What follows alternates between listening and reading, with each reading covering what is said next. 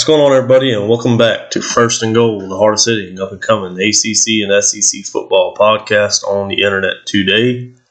It is Wednesday, September the 21st in the year 2022. Guys, we're coming in here a day behind. We had some unforeseen circumstances yesterday that none of us could have predicted or foreseen coming at us. But uh, we're back. We're in the studio today. We're going to try to cram a lot in one little episode here. Still was going to make sure we got an episode out to y'all. Football season's in. We're not going to miss you a week. We're going to get something out every week. With that being said, as always, I am your host, Ben. I'm joined here with my co host, Big Rob. What's going on, everybody? How is your week going? Hopefully, better than mine. That's true. But I tell you what, man, with all the circumstances going on, it's lined up to be a good weekend. Well, it most certainly is. I mean, hell, starting tomorrow night. We got football tomorrow night, y'all. We got football Friday night, Saturday night. Then if you're going to watch some NFL, you got it on Sunday and Monday, too. I mean, hell, you got two games coming on tomorrow. Yeah, right. You got college ball and you got the NFL. Yeah, but I mean, let's be honest. College ball's where it's at. Yeah, I agree. Even though I'm a Steeler fan and they playing tomorrow. Yeah, yeah. Hopefully they play better than they did this past week. You ain't kidding. But uh, guys, we had we're coming out of a weekend with a lot of good football. Well, let me let me rephrase that. Some very good football, and then on some other areas, some very bad football. So, got a lot of things to discuss. Some ups, downs, a little bit of a roller coaster. But this coming weekend, I mean, it's going to be a barn burner. Oh, yeah. There's nothing but good football all weekend long. Some great matchups this upcoming weekend, and I am ecstatic about it. Oh yeah, without a doubt, man. I mean, in both the SEC and the ACC, man. I mean, the time slots for every game this week, you're going to have something good on to watch, no matter which league you pull for. That's exactly right. But one thing's for sure, this past weekend we had a few games we did not quite foresee coming. We didn't see them, some of them being as bad as they were. Didn't see some teams losing. Didn't see some teams winning the way they did. A lot of it. So uh, let's go ahead and discuss a couple of them games real quick. Oh, absolutely, man. You want to start with the ugly, or you want to start with the surprise? Why don't we start with a surprise? All right. We'll start off with that surprise game: Miami versus Texas A&M. It was ugly for one a surprise for the other. Yeah, it really was, man. I mean, this game all the way around was built up to be: is Texas A&M going to be able to rebound? Is Miami back? I mean, you just really couldn't tell going into this game, man. I was, I was ecstatic for it, but then kickoff came. Yeah, absolutely. It, it was kind of a letdown, honestly. I was I spent the whole day looking forward to this Miami game, especially after the Carolina game in the afternoon. I was like, good God, we got football tonight. Something's gonna help us. But uh, Yeah, I was about half a bottle in at that point. yeah, you ain't the only one. but uh, I was really looking forward to seeing Miami compete and really go out there and put on a good show. And I mean, don't get me wrong. All in all, they played a hell of a game. It was close. That's that's probably the closest game they played against a nationally ranked SEC team in quite some time. Oh yeah, man. I mean, you lose the game seventeen to nine. I mean, it's I think that's one score. yeah, But they had a muff punt right in the very beginning of the game. yeah. You know, I mean, That muff punt, missed field goals. missed field goals, the muff punt set them up for their first scoring drive right off the rip. Yeah, You don't get no better than that. no, I mean, hell, if you just correct that one little issue, you're doing good. But then on top of that, Tyler Van Dyke did not play his best game. oh no, not at all, not at all. The thing about Tyler Van Dyke that I saw in this game that I haven't really seen in much of the others is he likes to stare down the wide receivers before he gets the ball off. Not always. Sometimes he does. I mean, I think more all in all, I think he just had an off night. This is one of the premier quarterbacks in college football coming into the season. But let's just be honest, man. I mean, this year was supposed to be the year of the quarterback Mm-hmm. in the ACC. Mm-hmm. And so far, all the guys that everybody was watching, waiting for a real breakout year, go crazy, and get ready for the NFL draft kind of season, so far they've all underwhelmed. I mean, Van Dyke has not played his best football. Sam Hartman, in all fairness, kind of rushed back, but uh, through two games, he has not looked his best. Devin Leary, I mean, we're still looking around trying to find that guy. I can't find him nowhere. Right. And Brennan Armstrong, I don't. Have you seen him? Where's he at? Brendan Armstrong, man. I, last time I saw him, they had his picture on a milk carton. I'm telling you, he disappeared. He- yeah. And then up there in Boston College, Phil Jurkovec, come. Yeah. Non-existent. Just ha- guys are having a extremely underwhelming year. Start year off, but then you got guys who nobody seen coming. So far, lighting it up. Garrett Shrader up there in Syracuse. Yeah. Oh, yeah. Having a great season so far. And then on top of him, you got the quarterback right there at uh, right there at Duke. What's his name? Riley Leonard Yeah. having a great season so far, and then North Carolina, Drake Maye having a sensational Oh, yeah. start to the season. Oh, yeah. So it's just it's been really underwhelming for the Stars, and got some new guys breaking on the horizon. But back to the original subject in Miami. Didn't mean to see a squirrel and run off there, but uh, yeah, Van Dyke, he, he didn't play his best football.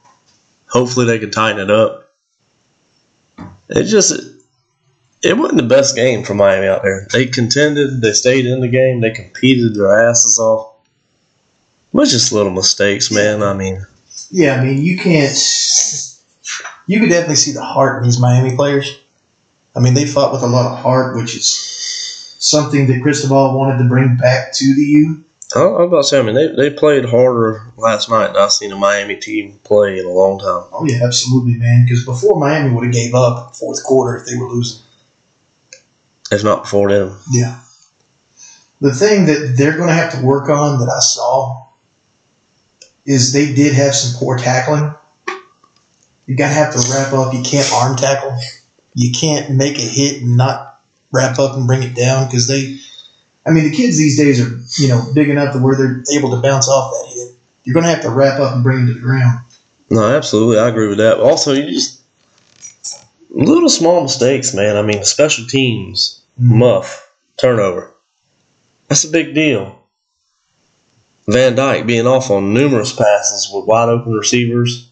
Or the receivers that had stone hands. I'm about to say, and then there's some receivers that hit dead in the hands, drop passes. But then also, I mean, at the same time, the coaching. They didn't have the best night. I mean, you look at on the offensive side, in all honesty, when you ran the ball, your offensive line was opening gaps for you, and they were running the ball pretty damn efficiently.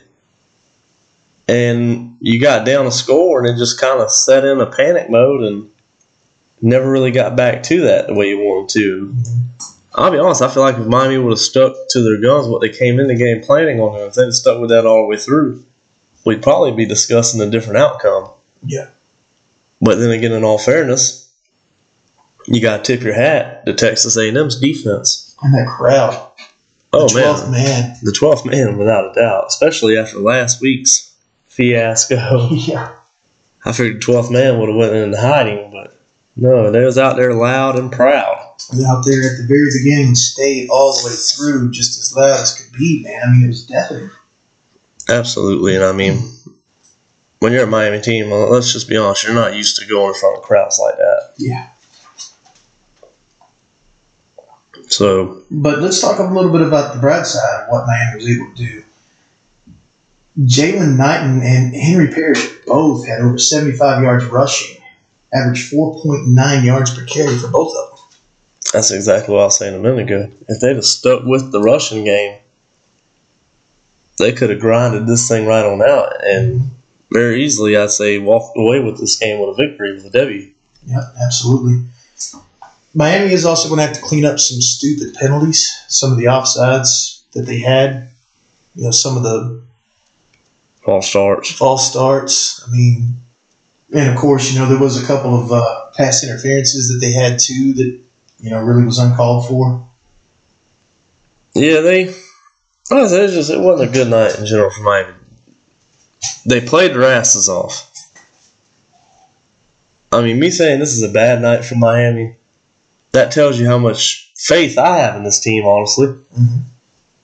Because I think this team really does have potential. I think they're only going to get better under Cristobal. I do too. I think they still have a bright season ahead of them this year. But I, I do think that this Texas A&M game might have been the wake up call that they needed. Absolutely. Now, on the other side of things, this game makes me even more concerned for Texas A&M than I was before. Right? I mean, I just I don't know what to think with them. I thought almost losing to a FCS school would have woke them up. It didn't. I thought losing Appalachian State, I said, "Oh, that's going to be the slap in the face they needed." And then they came out in this game here, and I mean, crowd was a huge factor. The defense played pretty well for most part of the evening, but their offense, where's it at? Yeah, well, let's just be honest. I mean, Max Johnson was still trying to knock the dust off. I mean, you got to think he hasn't played ball since last season. I get that, but at the same time, does he not practice? I mean, yeah, there's a difference, though, between practicing and taking live bullets. Yeah, I reckon. I mean, hell, three weeks ago, everybody was doing that for the first time. Yeah, true. I just, I'm not going to tell you it's Max Johnson's fault. I'm not going to say it was Haynes King's fault the last couple weeks. Because in all reality, two different quarterbacks, I seen the same exact offense out there. Yeah. just not moving the ball very well at all, struggling, extremely inconsistent. The play calling was very questionable. If you're Texas A&M, I mean, you just I can't help but wonder, like, where do you go from here? I mean, you got to win, but at the same time, after coming off a loss to Appalachian State, is this really a win? Because yeah, you, you beat a number, I think it's 13, that's what Miami was ranked going into this game. I believe so, yeah. Yeah, you beat a top 15 team in the nation. That's great. But at the same time, the top 15 team in the nation, number 13, played like crap. Yeah. And you still couldn't pull away with it. I mean, how many times did Miami really hand you this game and you still couldn't do nothing with it to pull away from it with it? No, definitely, definitely. And I mean, you can go ahead and, you know, say Miami's defense is really what kept them in the game as well. But you're Texas A&M. You should have one of the best, if not the best, offense in the league to compete with teams like Alabama, Arkansas. You've got to be able to score, man. And you know, I'm not saying that ACC is the, the lesser conference, but let's be real here you're getting better talent in than what the ACC is. I could agree with that. I could agree with that 100%. I mean, you just came off of the number one recruiting class in the nation. Yeah. You just, I don't know, they're, they're not. Miami should have won this game. They should have, and they didn't. And shame on them for that. I will say though, there was a bright spot on this Texas A&M offense for me, and that was wide receiver number zero, Ainias Smith. That Joker, he's a good physical receiver. Fights for extra yards every time he gets the ball in his hands. And just a big guy out there, a big target for Max Johnson, whoever's going to play quarterback back there. Yeah, but Texas A&M's got talent. They got probably, I say, top five most talented team in the nation. Honestly, Yeah, I mean, On re- on re- realistically, on paper, they should be competing to dethrone Bama for the West this year. And I mean, it still could. It still could happen.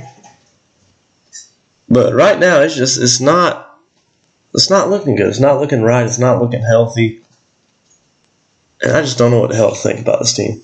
I really don't either. I really don't either. I mean, you lose your defensive coordinator, goes on to be a head coach at another school. You've got to replace a couple of things right here. I mean, it's it's And defense still is elite. yeah, but every year it's like working on an engine. If your spark plugs aren't right, your timing's not in sync, that engine's going to run shitty. Yep. And it's just it takes tweaks, and you gotta you gotta be good enough to know where to tweak and where to fix, and to get that thing purring like a kitten. That's exactly right. You gotta get it all fine tuned. And it's just right now it's running rough. It's skipping. oh yeah, skipping major, But uh not even really out on all that well. no. but anyways, on to our next game. The ugly game. Yes, this game hurt me. It hurt my soul. It really hurt my soul. It made me drink a little too much. I can agree with that. South Carolina versus Alabama, It wasn't Alabama. or not Alabama, excuse me, Georgia. I don't know what the hell I was thinking. I mean, it felt like Alabama. Jesus. But Georgia proved that they are, without a doubt, the number one team in the nation. I mean, they they did what they set out to do. They made you play all over the field, got the ball to whoever they wanted to, and there wasn't a damn thing South Carolina could do about it. No, they, they literally came into Williams-Brice, smacked South Carolina in the mouth, took food off the table, and said, do something about it. Took And had, and had their way with them. and took their wives home. I mean, I don't even know where to start here. South Carolina's offense had their bright spots on occasions, but more of Stagnant. what the hell's going on.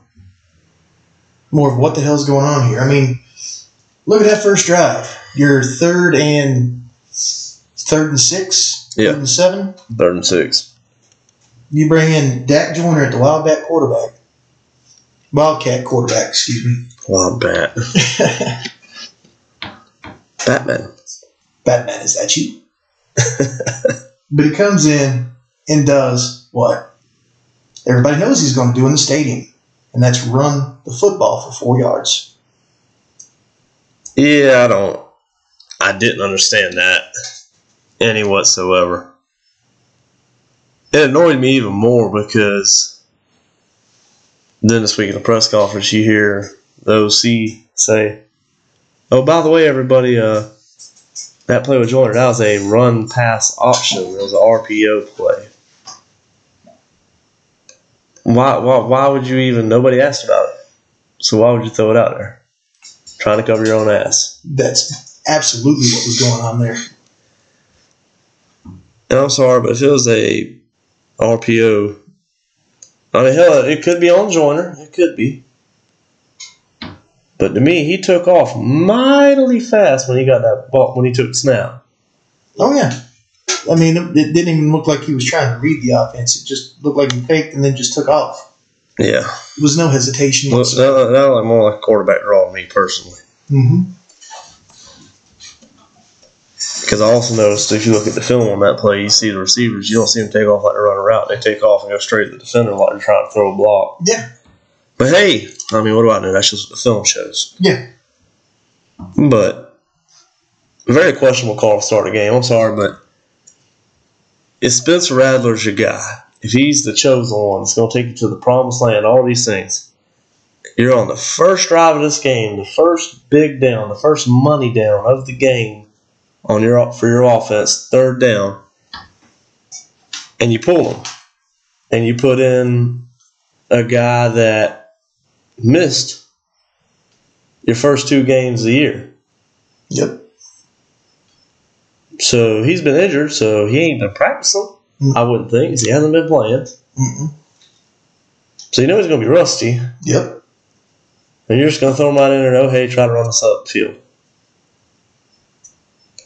and then you don't ever see that package again the rest of the game. You don't ever see that, and I mean I can see if you say well, we're just trying to keep the defense honest and slow them down with the blitzes and keep them off balance. I can see that if you run that package numerous times. And not on third down and long. But you ran it once. And you never went back to it the rest of the game. And like like you said, it's third and long. If all you're trying to do is slow down defense, the objective of that play is not to get the first down, more so to keep the defense honest. And I also get that Beamer also said in his press conference that it was they're going four, you know, four down territory. They're going to go for it on fourth down. But still, yet, why do you take the ball out of your five-star quarterback's hands that's supposed to be the savior of the program? Yeah, it just really, honestly, it drives me insane a little bit with this whole situation because I, I, ain't lie, I, like, I like Joyner. I think he's a great kid, Mm-hmm. great mindset, great athlete. Couldn't ask for no better of a person. I don't think you could. No, I don't think you could ask for any better of a player from him. He's proven time and time again he can be elite level talent. But at some point, you're gonna say, okay, Spencer Rattler, either you're the chosen one that's gonna take us to the next land, or quit flirting around with Joyner and see what he can do make change. make numerous attempts throughout the game and make an actual real package. Don't say, oh, we got a package and we were practicing this all season. A package for one damn play a game? Right. I mean, one Wildcat run? That don't make any sense at all. And on top of that, you sent him out there against Will Muschamp, the man that recruited him, the man he played for, who used to use him in the Wildcat Mm-hmm. all the time. That was a defensive coordinator. You just ran him out on the field to do a wildcat on. I mean, why wouldn't you try throwing the ball? Muschamp never let him play quarterback. Supposedly he didn't have the elite arm talent to do it.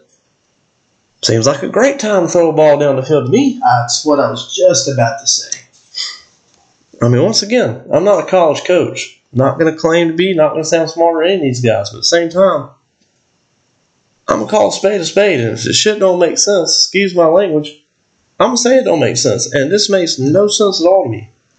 Well, if you go back and watch the film, once they see Joyner's back at quarterback, what do those linebackers do? They're cheating up. They all bump up. Yeah. They bump up. You see the damn safety bump up? Mm-hmm. I mean, hell, even when the snap's taken, if you sit there and you watch about the first four steps of the right wide receivers, the corners don't even look at the receivers. The receivers got good blocks on them Mhm. because the corners had their heads turned watching Joyner to see where he was going to run. Right. Like, Don't make no damn sense. Excuse my language. it's just, there's no consistency here. No. at all. Rattler's the chosen one. He's going to take us to the next level. Well, why in the biggest game of your season against the toughest team you're going to face the entire season Mm-hmm. on the first drive on crunch time, very critical play to set the tone, you take the ball out of his hands and you put it in your so called gadget player's hands? Right. And once again, I'm not knocking Joyner. I'm not doing it because I mean, hell, we all seen Duke's Mayo Bowl. Yeah. Kid did great. He's got the talent. Joyner's a hell of an athlete. But if you're going to make a package for the kid, then let's see the damn package. Let's make the defense afraid of him. Let's make the defense stay honest. Absolutely 100% correct, bro. And I don't want to hear how a lot of people are saying that this offensive line was blocking real shady this time around. That just, if you watch the plays, man, there was a pocket formed most of the time until they blitzed, you know, somebody up the gut. Five men can't block six. I don't care how good you are. But Rattler just floating back, keeps running back, back, back, back, and gets into that rush. Exactly. He never really set his feet the whole game. He was throwing off the wrong foot numerous times. Made some really, really bad decisions, like that throw to Juju McDowell trying to do a back shoulder. Mm-hmm. Terrible, terrible, terrible. Textbook what you don't do Right. kind of throw. But it's like you said, where all the pressure was coming from the defense was on the outside edge. And even then, it was not actually coming into the pocket. He literally was backing so far out the pocket to where the defensive ends, I mean, it was a foot race to the quarterback. Mm-hmm. The tackles were keeping them from coming inside, but they didn't have to come inside. All they had to do was run straight Yep. about eight, nine yards, and they're there. Yep.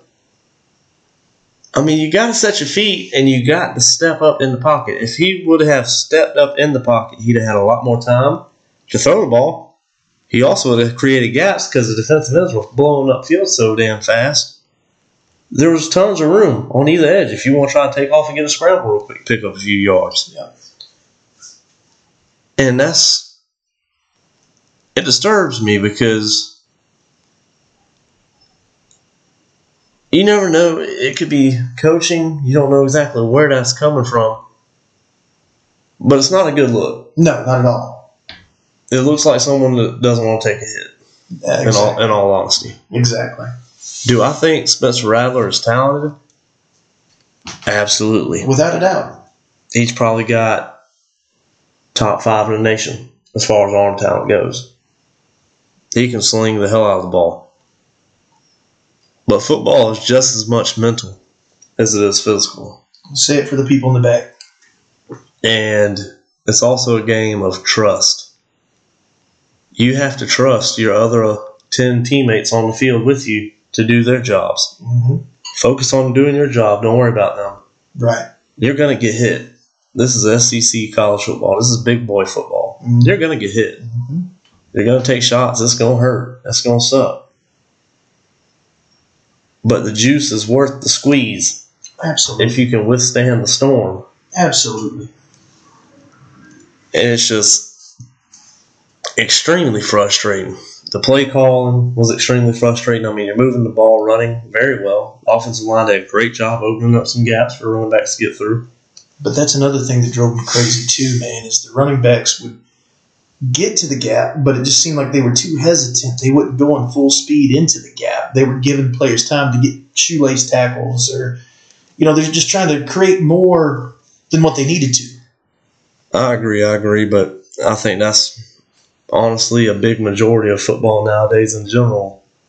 It's not the old three yards in a cloud of dust mentality that we grew up watching nowadays. All these guys is they all see the Saquon Barkleys, the Jonathan Stewarts.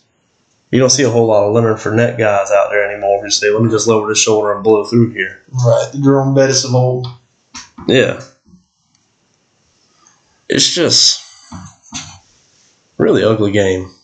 Another issue I have with South Carolina, I be sound like a broken record probably, but uh, another issue I took with South Carolina. Another area is you've been struggling running the ball all season. Mm-hmm. It took me a couple weeks to really figure this out and narrow it down. So I really paid attention. You struggled running the ball all season. This game here you ran a little fairly well, but you still had it still had its limits for sure. Right.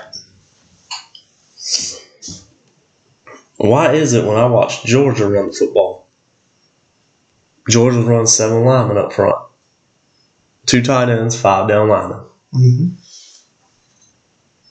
They utilized their tight ends in the rushing game.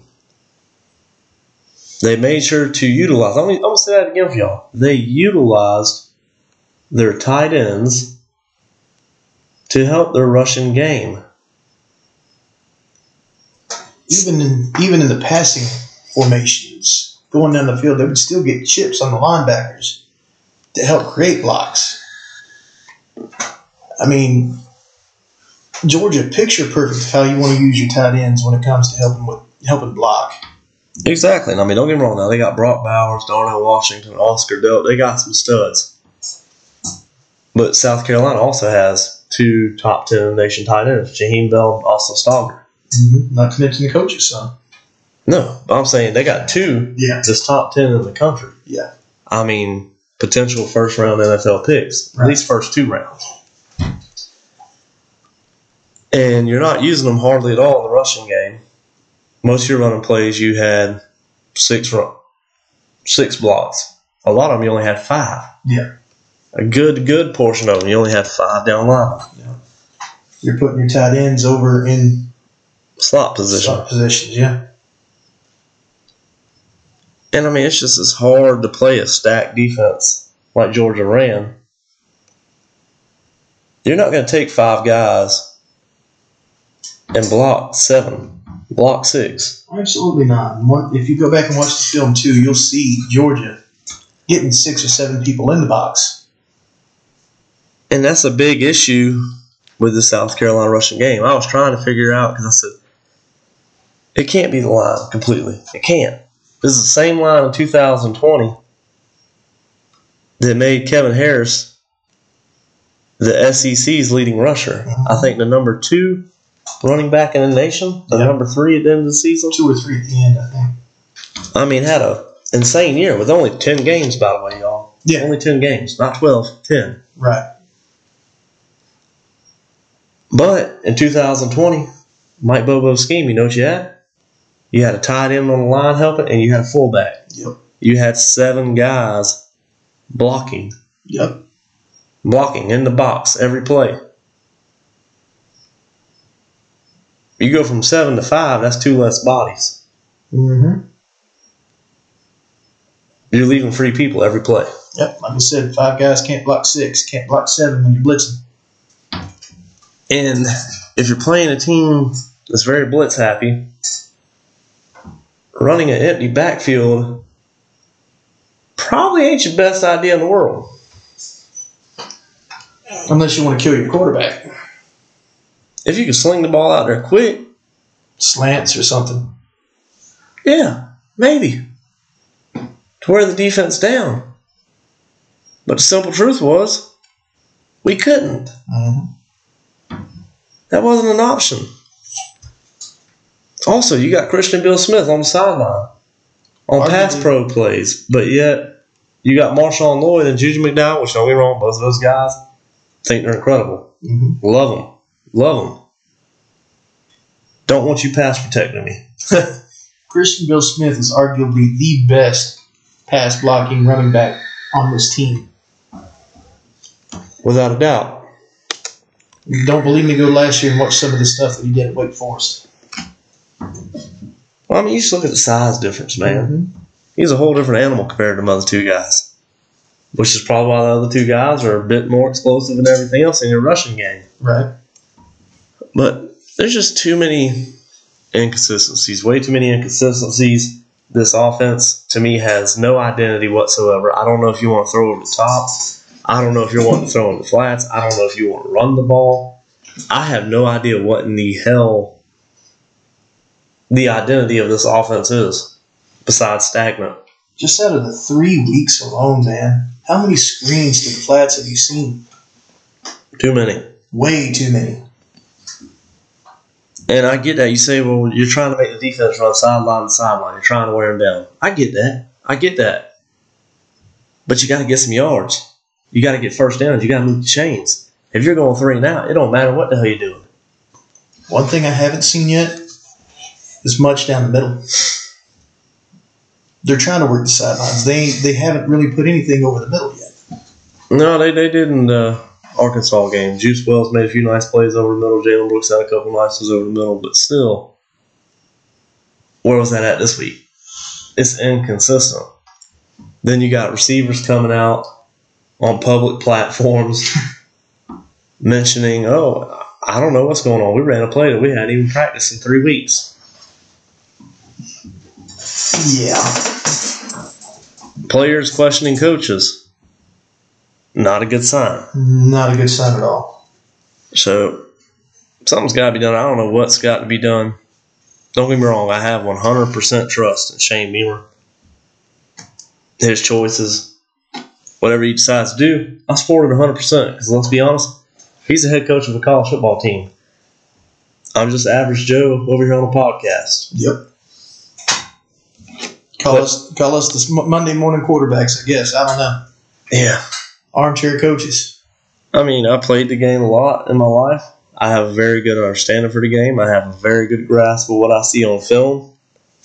But at the same time, I'm not going to sit here and try to act like I'm smarter than any of these guys because, hey, they got the job. I don't. And that's, it's like that for a reason. Exactly. But at the same time, if I'm just an average Joe and I can break this shit, this stuff down, what do you think these defensive coordinators are doing? yep. So, just very pretty. On the flip side of things, Georgia, Brock Bowers is going to be top 10 pick in the damn draft. Oh, absolutely, man. Maybe even top five. Yeah. That kid's absolute animal. He's on a whole different level Yeah. than everybody else. This whole Georgia team is just sensational. And as hard as it is for me to say this, I almost think they're better this year than they were last year. I think they really are. I've seen a lot. And this defense just even seems to be more physical than what it was last year. It really does. It really does, but also, I mean, you got to think, honestly, at the end of the season, Will Muschamp became the co defensive coordinator, there was a difference. I mean, they lost to Bama in the SEC championship pretty badly, Mm-hmm. and then they turned around and embarrassed them Yep. in the Natty. Yep. They embarrassed Michigan. But is it just me, or does it even see that it seemed like the quarterback is just even ten times more improved than what it was in that national championship game? Oh, absolutely. I mean, last year the kid was told he didn't belong. He was not a starter. Mm-hmm. He done carried the team to the natty and won the damn thing. He knows he belongs now. Yep. Confidence is everything.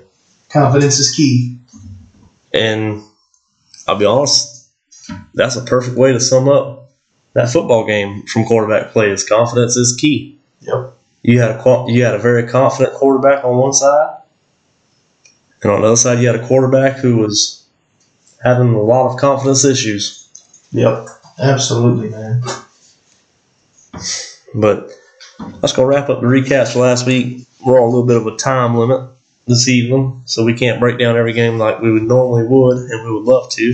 Mm-hmm. So, on to the upcoming week four. Let's look at week four, man. Look at some of these games that we were talking about. I'm going to go ahead and start off with the uh, ACC for this week. On Thursday, September 22nd, 7.30 p.m. on ESPN, you got West Virginia versus Virginia Tech. That is going to be a good game. Absolutely. On Friday, September 23rd, 7 o'clock p.m. Eastern Standard Time, also on ESPN, Syracuse versus Virginia at home. That is going to be a great game as well. Oh, yeah. And then Saturday's games, 12 o'clock noon Eastern Standard Time, Clemson versus Wake Forest. I'd argue this should be an 8 o'clock game, but who am I to judge? Uh, you've got Duke and Kansas, US, uh, USF and Louisville, Rhode Island and Pitt, all at 12 o'clock noon Eastern Standard Time. Then you have Notre Dame versus North Carolina at 3.30. Another good game to watch. Middle Tennessee at Miami at 3.30. Georgia Tech UCF at 4. UConn at NC State at 7.30. And then it finishes up at 8 p.m. Eastern Standard Time when Boston College goes to Florida State on the ACC network. Love it. Love it, love it, love it. Anything you'd like to add on before I go over to the uh, SEC? Yeah, why don't we go ahead and point out our four games to watch in this ACC real quick? All right. You want to start it out? Yeah, yeah. All right, my first game to watch, of course, is going to be Thursday night. West Virginia, Virginia Tech. Virginia Tech's been a tough team to watch mm-hmm. up to this point. Mm-hmm. It's polar opposites. It's Jekyll and Hyde over there. Yeah. You got greatness on one side of football, and you got disaster on the other. But that's a big reason why I'm trying to watch this game because I'll be honest, I think this West Virginia game is going to be a very pivotal point in your season. It's going to dictate how the rest of this year could go.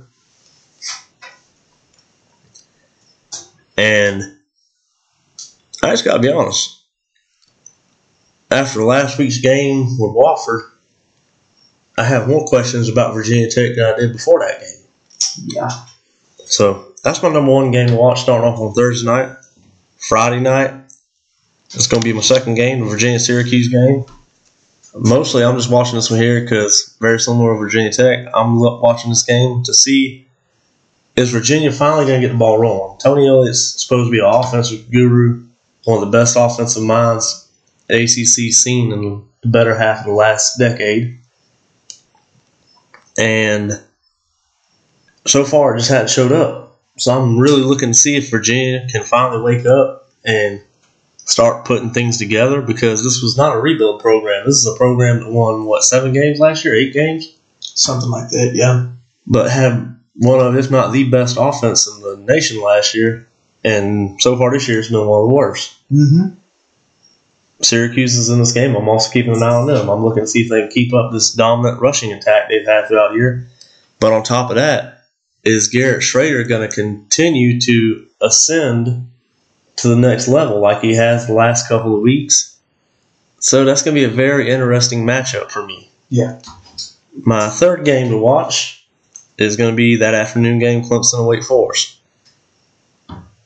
Biggest reason I'm watching this one, I mean, let's be honest, guys. It's number five in the nation versus number 21. It's ACC on ACC competition. This could be a big shakeup and a determining factor in who could play for an ACC championship later in the year. And it's going to be a big test Yeah. for both teams. Yeah. We're going to see if Wake Forest defense can finally get it together a little bit. They looked kind of sloppy last week, but at the same time, that Wake Forest offense did not have a very good game last week against Liberty. Mm-hmm. It's going to be interesting to see if Sam Hartman can finally settle back into where he's supposed to be and get the ball rolling and pick up where he left off last year. Right. On the other side of things, can Clemson's defense keep up with an elite offense like Wake Forest normally provides? Is Clemson's offense going to be able to stay on the field enough to give their defense a break? That's going to be a huge determining factor in who wins this game. Mm-hmm. Because if Clemson's offense comes out sleepwalking for the first two quarters, you could really put yourself in a hole and put yourself in a struggle fast. Right. So it's going to be a very interesting game. And my last game of the week to watch, contrast to what you think, is also a noon game. Duke taking on Kansas. I find this game fascinating, and I can't believe I'm saying this because it's Duke. Right. But Mike Elko's got the Blue Devils off to a 3 0 start. And I, it's very rare that you see a first year coach come in and get a program and all the players to buy in the way they have so early in the year and come together the way they have so early in the year and just put such an impressive looking product on the field. Have they played the toughest competition? Not completely. Northwestern's not a team you want to sleep on either, though. But at the same time, Kansas been kicking ass all year. They really have uncharacteristically for Kansas. and they've had a great rushing attack. Yeah. So my question is it's fascinating for me. I really want to see this game because I want to know is Mike Elko's defense really going to stand up and match up with an offense to put on a sensational performance last week against a team that was ranked in the preseason top 25. Right. And is this Duke offense going to be able to run score on Kansas defense? Right. So it's going to be very, very interesting for me. That's my four games. What you got? Uh, pretty similar to you. I have uh, West Virginia versus Virginia Tech. I want to see Virginia Tech's defense take on this West Virginia offense that can be high powered at times. I want to see if this Brent Pry defense can really step up and live up to what we've heard about Brent Pry coming in uh, as a defensive coach. Um, the second game, I've got the Virginia and Syracuse game as well. To me, the reason why this is interesting is because Syracuse has Virginia uh, Virginia's old offensive coordinator, and since they got that guy in, and they have been dominating on offense. Also, I, this Syracuse defense isn't half bad either, and I, I, I want to see what they can do versus this offense. And then I've got Clemson versus Wake Forest, simply because, like you said, number five versus number 21 in the nation. I like this setup with a high powered offense versus a, a dominating defense. This is going to be one for the books. And then finally, my last game is Notre Dame versus North Carolina. Notre Dame, I want to see their defense versus this high powered offense at North Carolina. Drake Maye, I want to see how he can do versus the Heat. And I just want to see if this kid can really live up to what I think can be just a great, great, great career. Absolutely. I agree 110% with you. It's not a bad choice for a fourth game. Like mine better, but hey. but um, what you got for score predictions? Score predictions. I'm going to take. Uh, unlike you, I, I think Virginia Tech can actually pull out this win. I think the offense pulls it together. I've got Virginia Tech beating West Virginia 23 17. Yeah, I do not have that. I'm sorry, Hokie fans. Listen, love Virginia Tech, love the school, love the atmosphere, love everything about it. But this offense is like pond water to me. Stagnant. You got a great rushing attack. Mhm. I ain't gonna deny that. You got a good offensive line, great rush attack. Got two running backs in the backfield, both of them look great. But you can't be one dimensional in this league. And in the passing offense, you just I have not seen enough progress, enough consistency for me to buy into it. Or enough confidence. And the fact that you only hung, I think it was 27 points on Wofford. And Wofford's not been having a good year this year, guys. They are not a good FCS team. They are a lower level FCS team. And all you can do is put 27 points on the board. That's that's concerning to me. And then on top of that, I never got to see Jason Brown in that game. And the fact that you kept Grant Wells in all four quarters against Wofford, you had to leave your starters in the game. That's generally a game where you want your starters to get a little bit of rest, rest up for the next week, get their minds get their minds right and everything else. So one, your starters didn't get much rest, but two, leaving your starting quarterback in for that whole entire game also shows me that there's questions in the staff with trust with the quarterback and it just it doesn't add up good to me.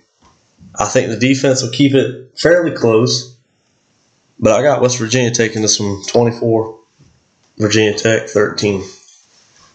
Not far off, just reversed a little bit. I like it though. I like it. I think, to me, I think this is the week that Grant Wells turns it around. I think that Brett will have a good game plan coming into this game. I like Virginia Tech's defense over West Virginia's offense. They keep it close, but I think ultimately in the end, I think a defensive score wins the game for Virginia Tech.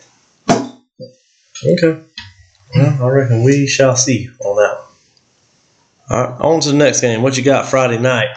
Friday night, Virginia versus Syracuse.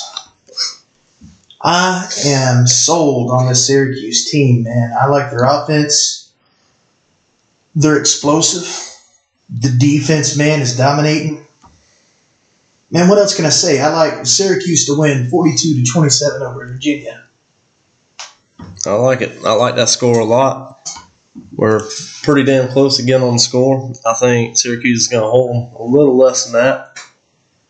Simple thing is, this Virginia offense has not played well. Brennan Armstrong, I don't know what's going on with him, but he's not. He's not in the same category he was last year. There's been some accuracy issues. There's been confusion with the receivers on route running, running the wrong routes. Your defense has not played very well. It's just it's not been a very good season for y'all. They're just not in tune whatsoever. And on the other hand, you got Syracuse, which is full steam ahead, hanging points on everybody they've played this year. Last week, they struggled a little bit offensively. Purdue came in that game with a great game plan, I think, shut down the running game, put the game on Garrett Shrader's shoulders a little bit. And some people say, well, he showed some flashes of Garrett Shrader from last year. You might can say that, but what I seen was a quarterback that when it mattered most, got a game winning touchdown with seven seconds left on the clock Yeah. And put that thing away. I mean, sensational. Yeah. When that tells me that the light is not too bright for him, that's going to boost his confidence a ton, which is something I think he needed. I got Syracuse taking this one 35 17. I like it. I like it. Let's go on to the next. Clemson versus Wake Forest. High powered offense versus a dominating defense. To me, Clemson's offense, they're still struggling. They still have questions. Uiagalelei, man, I mean, I don't know if he's going to be able to to really get right or not, keeping you know having to watch over his shoulder, having to worry. I mean, yes, Clemson's got a good running game, but you can't be one dimensional. Wake Forest defense, man, there was a lot of inconsistency in that defense last week. Um, a lot of stupid penalties. I've got Clemson taking this one 24 10. Low scoring. Yes, sir. We're close again on the spread wise, but I got the points being a lot higher. All right. Like you said, Clemson dominated defense, one of the best defenses in the damn nation. Offense has been hit or miss. It all depends on what side Uli Uiagalelei wakes up on, what side of Betty wakes up on that day. But also Wake Forest, man. I mean, last week against Liberty, and don't get me wrong, guys, Liberty is a they're not a bad football team. They got a great head coach who gets the best out of his players and they showed up and showed out. But Sam Hartman, I think he's still a little bit rusty. I think he missed a lot of practice time dealing with his health issues, and for good reason, very good reason. Yeah. But I think he's still a little bit rusty. He threw some turnovers last week, threw a couple picks, had some bad throws in there, some bad reads. So it's only going to get tougher this week. You know, Clemson's going to dial up the pressure. Clemson's secondary is much improved from where it was a year ago. Yep. I got this one being a little bit of a shootout, but I got Clemson taking it 45, Wake Forest 35. Uh, I like it. I like it.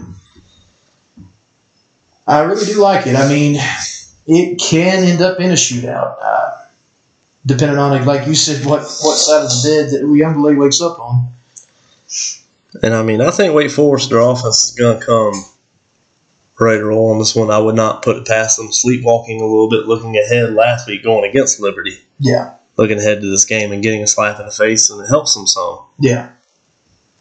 But I think you're going to have turnovers, and I just I think that's going to be the difference, unfortunately. I agree there. I agree there 110%. Like you said, this secondary is at least three or four times better than what they were last season, man. They there ain't as much holes out there is what they was. And yeah, I just I think this Clemson defense is for real this season. Like I said, I don't really much I'm not really too confident in the offense, but we'll see how it goes.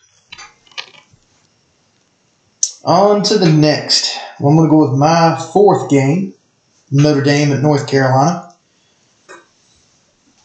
Drake Maye, to me, is a star. I like him a lot. He's got a hell of an arm. He can get in and out of the pocket, run the ball when he has to. Notre Dame's defense, they're you know they're pretty good as well. I mean they they're a real physical defense. But North most of North Carolina's games have been shootout this year because that North Carolina defense just ain't really that good. I got North Carolina winning this game though, 54-48. Damn it, man. That's a high scoring affair there. I can see it. I can see it. I like that. Um, I don't know if I go quite that high. I'm gonna throw a score out of like we did last week, just for the hell of it.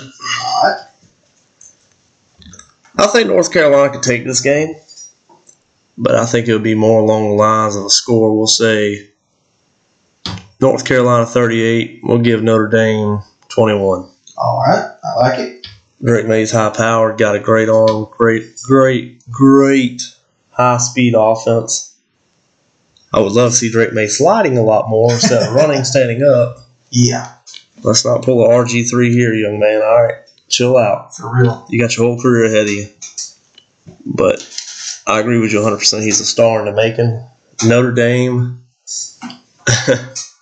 they've gotten off to a rough start this year. There's not a whole lot of momentum. They did finally get the first win of the season last week, hmm but I still just, I don't know. Notre Dame's just not hitting on all eight cylinders right now. Something's not right.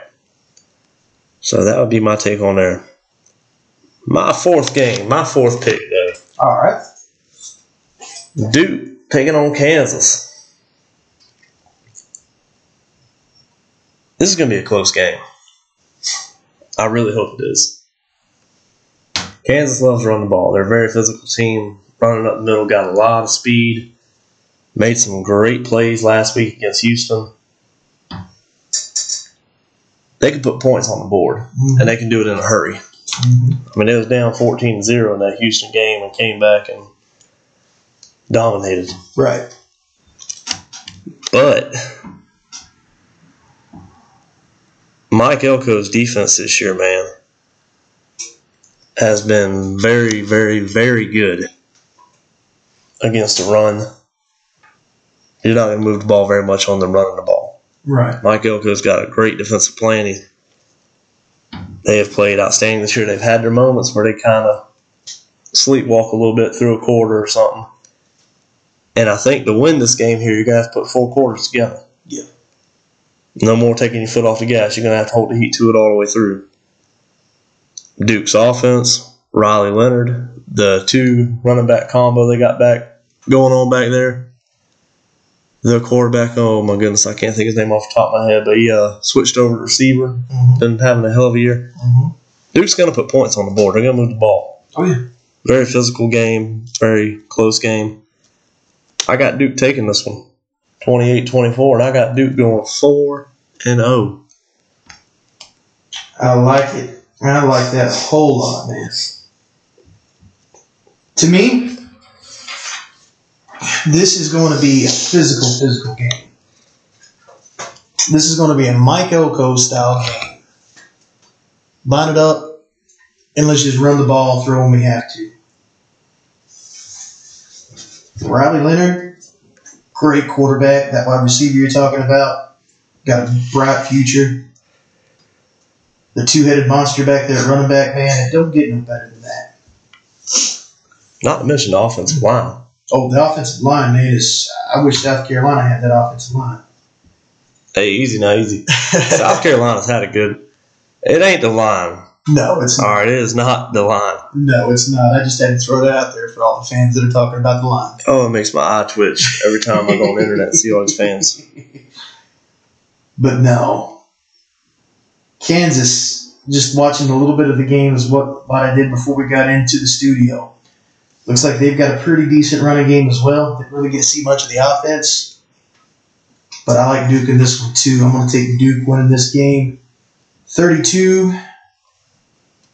And I'm going to take Thirty. Kansas 32. How you get 32? Well, I reckon you kick a bunch of field goals. A bunch of field goals. Yeah. I'm going to take Duke being 32, and I'm going to take Kansas 23. Okay. You got Duke winning a little better than me. I, I hope so. I would love to see this team go 4 0. I, like I said, I've never seen a team embrace the new culture and just buy in. Embrace the grind. Yeah, embrace the grind. Exactly. Exactly what they've been instilling in these guys' heads since they got there. It just, man, this has been a fun team to watch. It really has. It really has, man. It's been a fun season with Duke and also Syracuse, man, coming out of nowhere. Yeah, absolutely. It really has. It really, really has. Both these programs are really rivals above the ashes. Hell, it's been fun watching Florida State. It really has. Driving me insane. Yeah. In the very end of both games they've played so far. Well, two of the three games they've played so far, they just drove me slap insane. Yeah, yeah. But all in all, man, it's going to be a great weekend ahead of us. I don't know what else I want to add to this thing. We still got to talk about the SEC. Oh, shit, we do. Excuse my language, my bad. All right, all right, all right. Sorry about that. Roll through that SEC schedule. All right, SEC. We got Bowling Green taking on Mississippi State at 12 o'clock noon on the SEC Network. Missouri takes on Auburn at 12 o'clock noon on ESPN.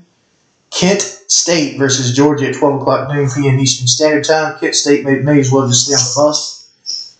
Florida versus Tennessee, 3.30 p.m. on CBS.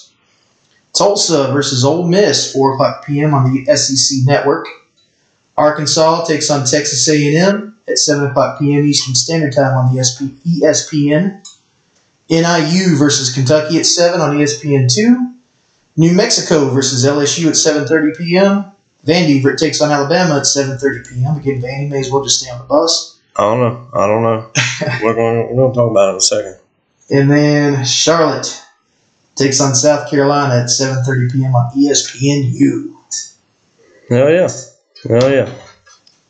I think we both got the same four picks here. Pretty much, I believe so. My first pick, Missouri and Auburn. Second pick, Florida, Tennessee. Third pick, Arkansas A&M. Fourth pick, Charlotte, South Carolina. Exact same picks. The reason I got this Missouri Auburn is my first pick is because I'm just trying to find out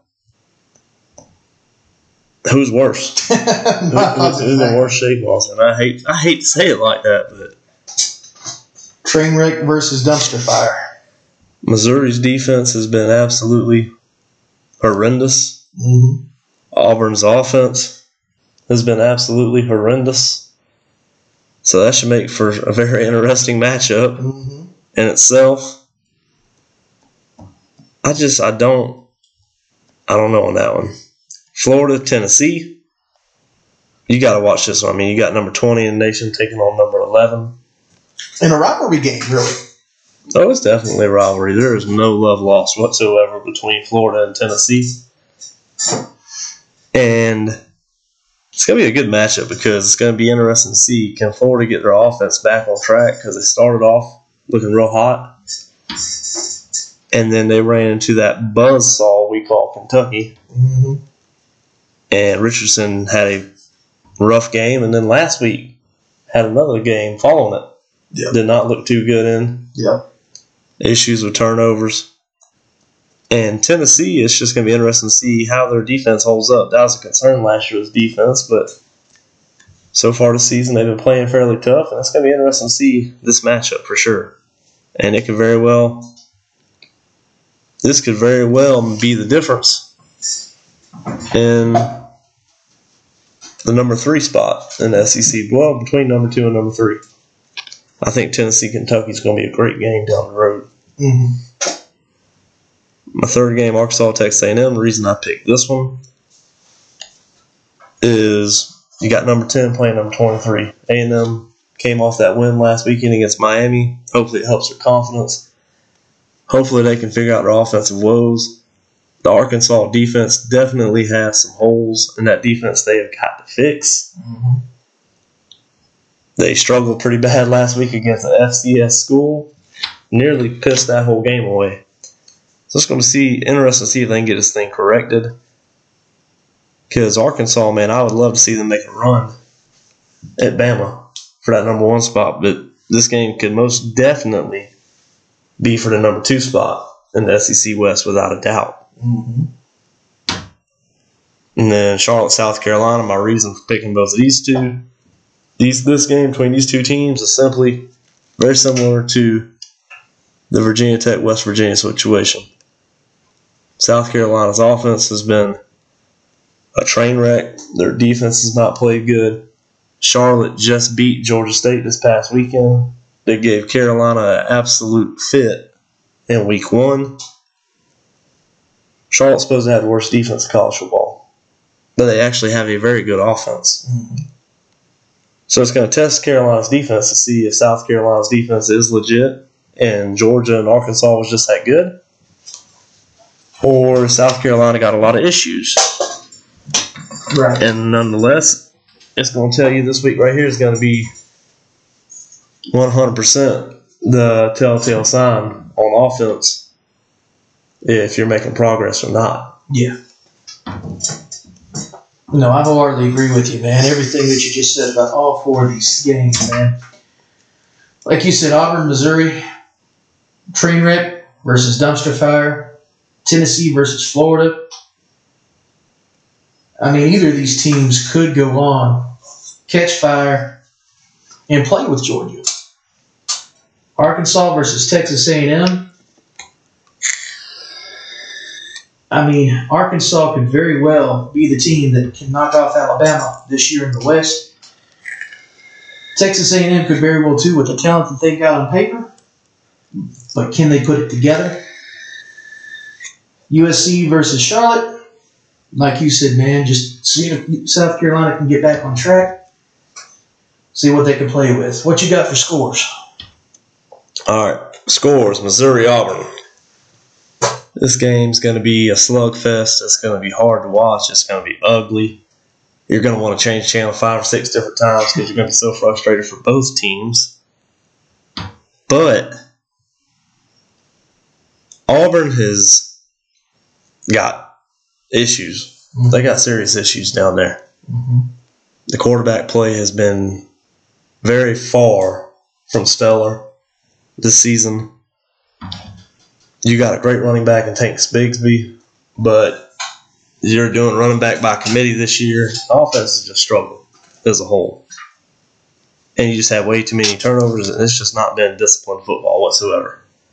And then you had that absolute blowout to Penn State last week. That's not good for kids' confidence. Right.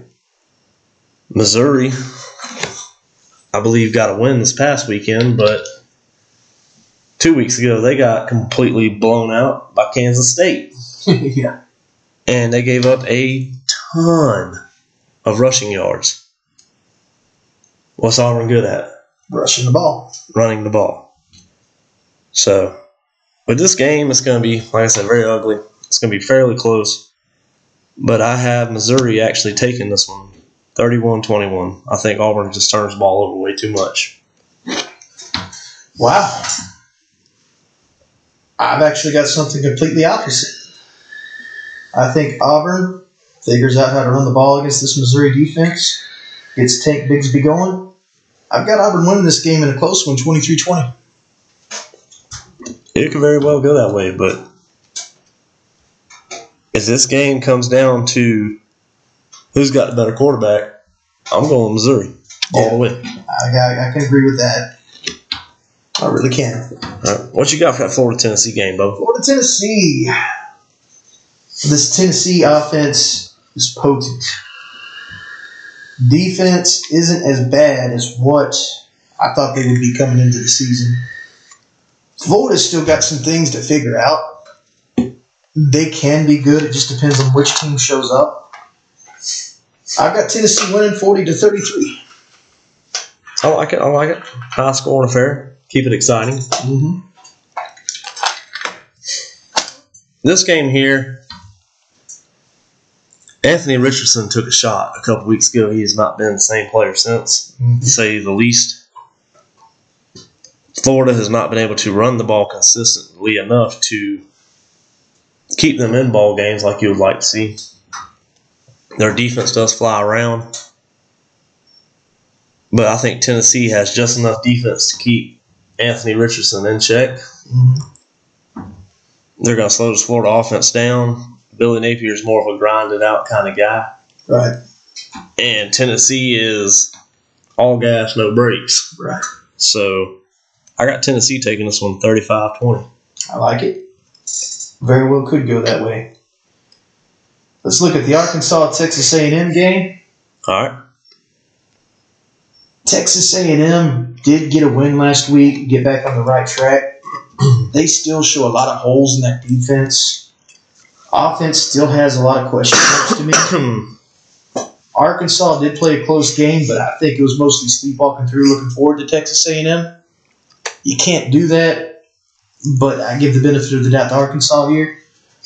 Arkansas wins this game in a defining fashion, 34-17.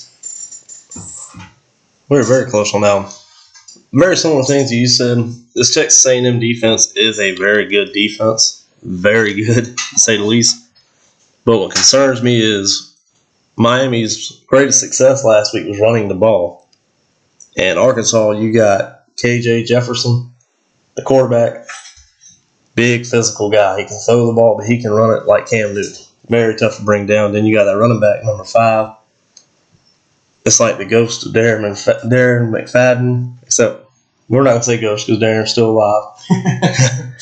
But something about number five running backs in Arkansas, terrifying. Yeah. And it's just going to be a bad matchup for this Texas A&M defense. And Arkansas's defense has a lot of holes, but unfortunately, for whatever reason, A&M has not been able to put it together offensively. So I got Arkansas taking this one 27-17. Close, close. What you got for the South Carolina game, brother? All right, once again, South Carolina's offense. We're three weeks in, and I still don't know what the hell I'm looking at. Mm-hmm. Defense. Defense is what won you that first game of the season. Since then, the defense has not been able to stop a cold, but they have played two of the best offenses in the entire country. Not to mention the injuries. and they have been riddled by injuries. It's going to depend a lot on if they can get these guys back healthy and in the lineup. Hopefully, even with backups, they should be able to put this one away. I got South Carolina taking Charlotte 41 17, hopefully.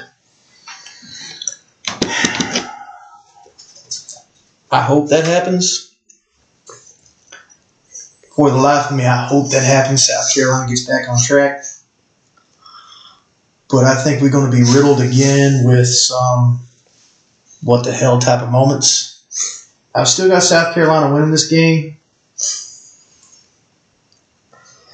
I think it's going to be a 24 17 game. That is not pretty. That is not pretty at all. No. Well, hopefully. Hopefully, I'll be right you'll be wrong. Knock on wood. All right, well, with all this being said, Bubba, hopefully I'm not overlooking nothing this time. No, You got think, anything else you want to add? I think we're good to go. All right. And I do apologize earlier for forgetting about SEC. How in the hell I did that, I don't know. It's been a long day, guys. It's been a very long day. But Long week. as always, we appreciate y'all tuning in. Share it with your friends. Subscribe. Follow us. Like us. Hit us up on the Twitter, Facebook, Instagram, whichever one you want to look at. We're first and goal. And until next time, keep those drinks cold and let's keep those chains moving.